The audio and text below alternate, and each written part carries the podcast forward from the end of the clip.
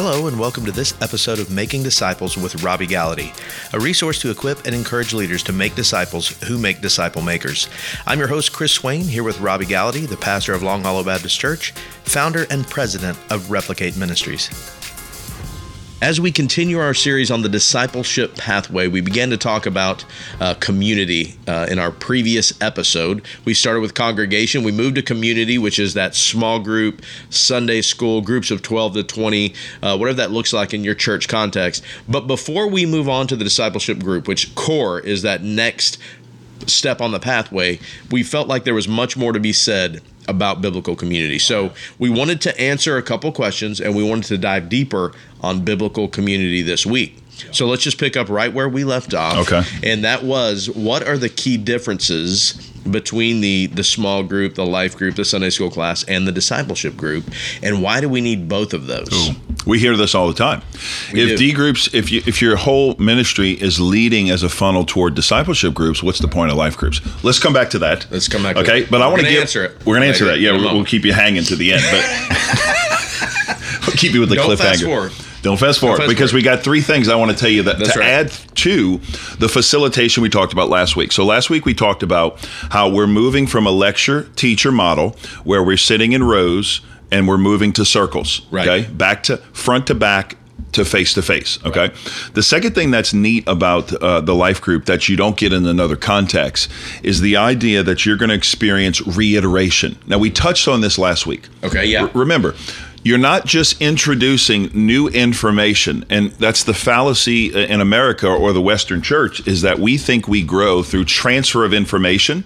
Right. But we both know a lot of people who know a lot of information. They can check the spiritual boxes, and uh, they're as far from God as anybody we know. Absolutely. Those were the Pharisees. That's right. I mean, these guys could check every box, and they looked the part, and they acted the part. And Jesus said, "You're, you, you know what to do, you know what you're saying, but you don't do it." And so he told his with dis- your lips, but your heart is far from me. Ooh, I think I heard that before. Ooh, Oh, very uh-oh. convicting. Very convicting. Okay, so what we say is let's reiterate the information we heard. And so we're big proponents of sermon based life groups. Now, some of you are saying, where do we learn this from? I don't have a writer on staff. Right. We partnered early on with uh, Lifeway Right. that offers smallgroup.com. And uh, we don't get any kickback from this. We just freely r- uh, promote this because it works so well and it's so inexpensive compared to hiring a writer and a, a staff person, right? Right. So, uh, what you do is you reiterate in the life groups what the pastor preached on. So, if I preach on Ephesians uh, chapter 6 with parents discipling their kids and children obeying their parents, that's what they're going to talk about in their life group lessons, okay? That's But here's the third thing I want to talk about the third thing is replication. Okay. Okay. Replication. What, what, do- what do I mean? The life groups are not an end in themselves. I had a lady uh, in Orlando years ago. She was a senior saint, had a great time speaking at this church, pretty large church in uh, Orlando. You know the church. At the end of this uh, this three session preaching time, I preached two times on Saturday, one Sunday morning. We were going to culminate with a Sunday night gathering. Between the last uh, the morning session and the night session, we had an ice cream social break. Oh, You ever been to one of them? I have. I, I, I, as a matter of fact, I don't think I've ever missed an ice cream social. Why would you? why would you? If you have the ice- choice, why would you miss it? Well, yeah, why would you miss? But but the reality is, she came up to me at the end of it, and uh, or, or in the break, and she said, "I want to ask you a question, Pastor." She said, uh, "You you're acting like this discipleships thing is something new." She said, "But I want you to know." She said, "I know you're new in the faith and you're younger, but we've been making disciples for You're new in the years." faith, You're younger, yes. yeah, yeah. Well, that was a nice way of saying you don't know what you're talking about. But anyway, she said, I feel like I've heard that many times. You heard that before, yeah. She said, uh, We've been making disciples for years here at this church. I said, Oh, really? She said, I said, What do you call it? She said, We call it Sunday school. there you go.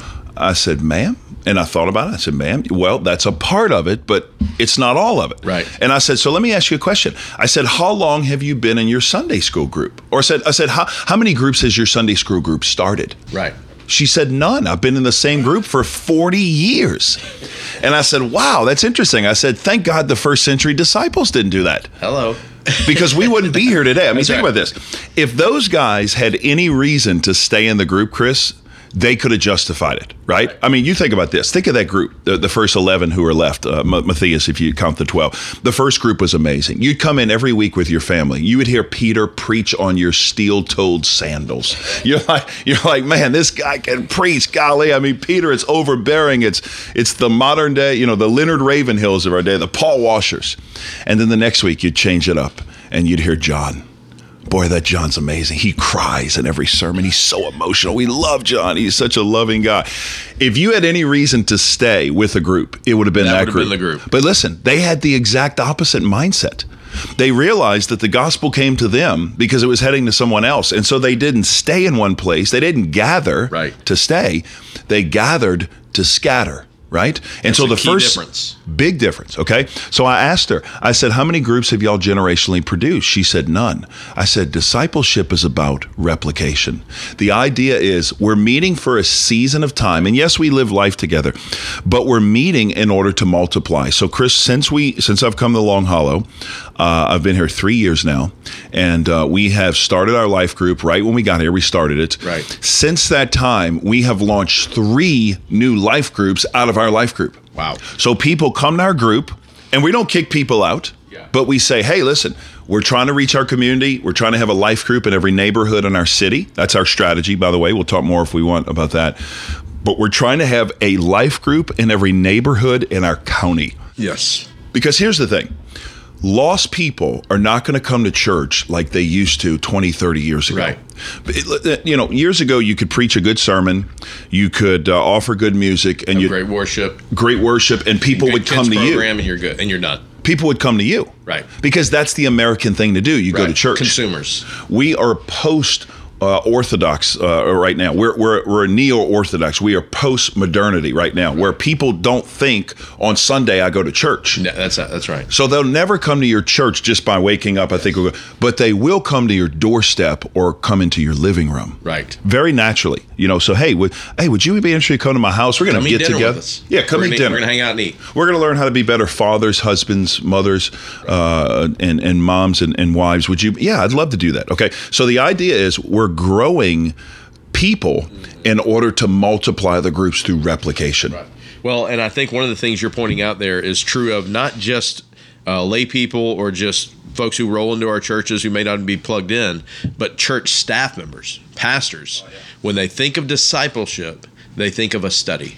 They think of, you know, eight people, five people in a room reading a book together and talking about it. And nothing could be further from the truth. If that is your understanding of discipleship, A, read the Bible, but B, and, and I said it to myself because, you know, years ago I probably would have thought that same way. Okay, discipleship, we're getting together, we're reading, we're studying.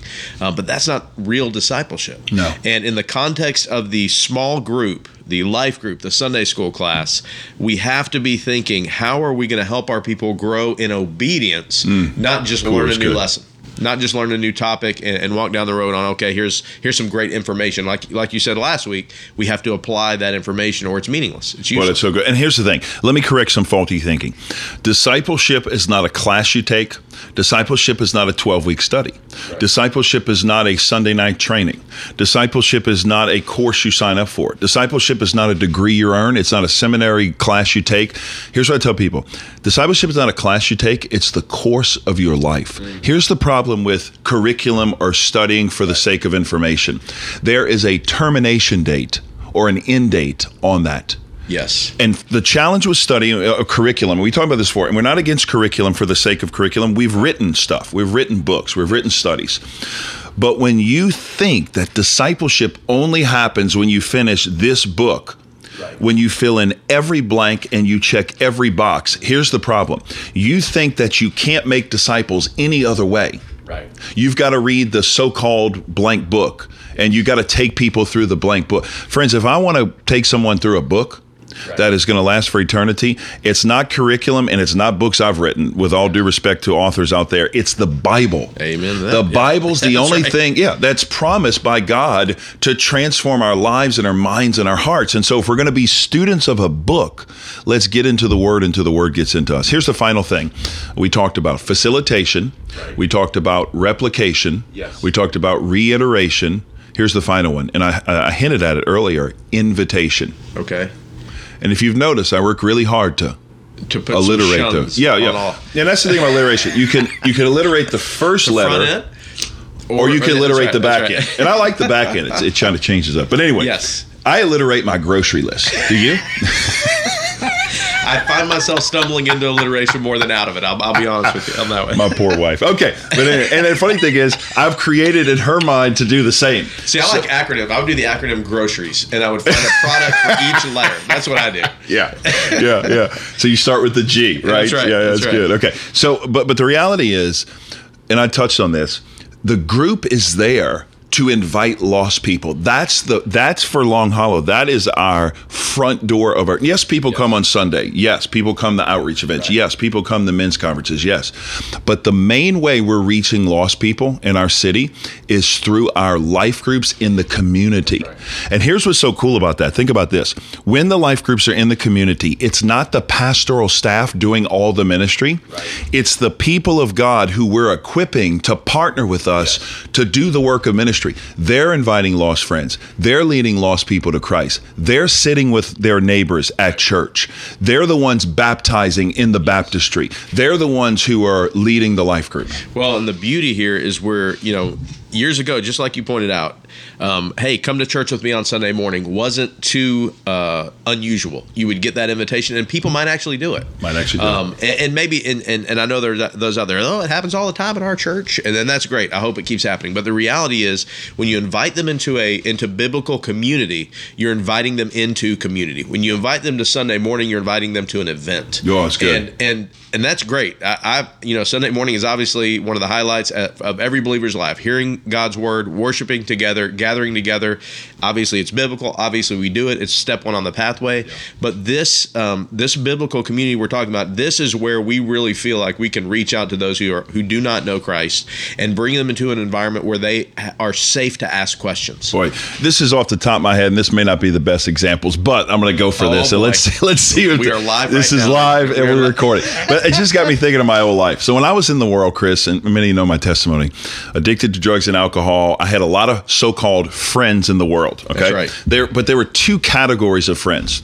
There are friends that I would hang with on Sunday to watch a football game and go to a picnic with, and there were friends I would see at the club. Mm-hmm. Okay. Now I would say if you tell me, oh man, these guys are my friends, but I would only see these guys on Saturday night at the club. These were fair weather friends. Right. These are not friends that would call. I'd call at two in the morning and come help me. These aren't friends I would go hang out, watch movies with. Right. These aren't friends I would go uh, to dinner with. They were fair weather friends who I only saw at an event, and there was no deep connection with them. But the guys I'd watch football with, the guys I would hang out with, the guys I would picnic with, the guys I would, I don't know, picnic, but guys we would hang out with. Wait a second. I'm trying to go back to these years where you were far Probably didn't picnic with selling illegal drugs, picnicking with your friends. Oh man, that's what we called it back then. I don't know if you know that. That's a technical term for uh, That's a street, a street language back in the '90s. Picnic, whole yeah. different meaning. Yeah, yeah, yeah, yeah. We, yeah, we're making it up as we go. But anyway, but but here's the point. You you you you, you nailed it. When you have an event-driven mindset for getting people to come, people will come to an event, Right. But they'll never come back to church. Here's why: mostly because they don't have a relationship, they don't have community. They don't have friendships. When you invite someone in your home, it lets all their guard down. They're sitting on your couch, they're eating your snacks, they're drinking your drinks, and they're listening, and there's a friendship and a camaraderie there. So here's the point we're making. I'm not saying you have to have all your life groups off campus. We have some on campus as well at Long Hollow. What I'm saying is make it more communal. Right. Think about how we're inviting lost people. Think about how we're reiterating what we just heard. Think about how we're replicating the groups. Yes. If your group's still meeting after 20 years, it's probably time you launch some people out. Well, and the, and the way that I've found it best to multiply a group, to replicate your group.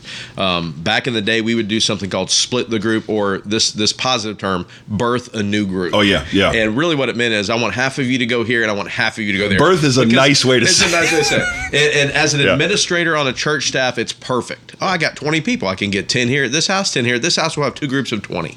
That's not real life, though. Though. And when you are hanging out with people, inviting your neighbors, it, it's very difficult to suddenly say half of you do this, half of you do that. What you mentioned earlier was planting new groups. Yeah. Finding a couple in your group say, hey, we've been meeting for a year now. You guys have an opportunity where you live to reach out some more, or we have some more neighbors down the street that would love to be involved in a group. What if you, what, let's begin to pray about you starting a group in your house. And you're not cutting the group in half necessarily. You're sending out couples as, as it goes. One of the things I do uh, in my group is I send myself out. So me and my wife, after a period of time, will send You ourselves plant out yourself. We, we, we, we replant ourselves. good. We start a group and then we replant ourselves. And uh, and so everyone does it differently. But the goal is at some point you have to be multiplying, or what you're doing is you, you just got a group of friends you're spending the- rest of your lives with, and you're not fulfilling the Great Commission, which is what we want this to be about. So that is a, a great point. And here's what I was in with. And here- here's the, what we're trying to do. We're teaching you insights that we've learned through the years, and obviously we don't have it all figured out, but we've paid a lot of dumb tax along the way. We have technically looked at what what worked and what didn't work, and we've tweaked it. But here's the reality: we're not trying to teach you guys principles just to how to make disciples and how to do groups and how to make uh, people grow in their faith or lead people in their faith. We're trying to teach you how to think with a mindset of replication or discipleship. And here's what I mean the groups are always trying to birth new groups. Here's why: because we're we're real we realize that people have a God-given ability to lead.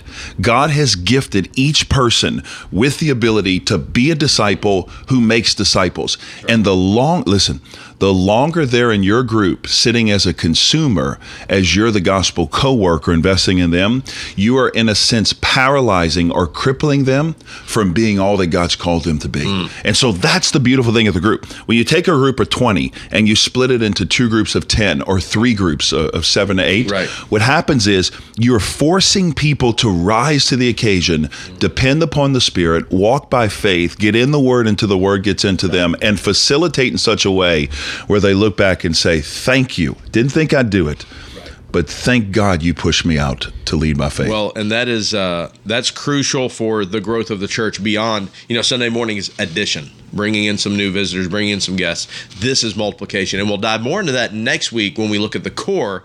But I have to answer the question we started with, or else you know it's false advertising. That's I don't wanna true. do that. That's true. I'm glad you One of the back. questions we had at the beginning is you know why do I need both? Is what some will ask because they get into. Here's the deal: once you get into a discipleship group, the way we are going to talk about it and define it, you don't want to. If you're like me, you're like, this is all I want to do. Yeah. If I could just do this. Yeah, right. Uh, but there are some key differences, and here's a couple key differences. One, discipleship groups are a closed group, Yeah. whereas the the life group or the Sunday school small group is an open group. Meaning, if I've got some lost friends down the street, I'm going to invite them into my life group. They're welcome to come. New visitors, you're welcome to come. Anybody can come. It's open. It's never going to be closed. We always want you in. The discipleship group, for reasons we'll get into next week, next time is a closed group. We're not going to bring new people in until we're done with that uh, one one year or eighteen months, nine months, whatever the timetable is that you put onto it. Another element is in the discipleship group, we are living out the Christian life, what what you would call uh, the normal Christian life. Normal Christian life, right, with- right. That, that very few Christians are living out, and and we're sharing that with one another. In the deci- in in the life group, we're breaking bread together. We're experiencing biblical community together. But some of the folks in that group may not even be believers. So obviously, True. There is a different uh, element of of a, of a high bar. So in a discipleship group, very high bar. High expectations, scripture memory, doing journals, reading God's word, being accountable, being open. In the life group, it, it could be a really low accountability if I'm just hoping John and his wife will show up. Here's a way to think of it, and that's a great point. The life group is a place you can belong before you believe. The D group is a place where you believe in order to become, because you become like Christ. Thank you for joining us for this episode of Making Disciples with Robby Gallaty. If you don't mind, take a moment to subscribe and share the podcast. You can find out more about disciple making, resources related to disciple making, and our customized training on our website at replicate.org.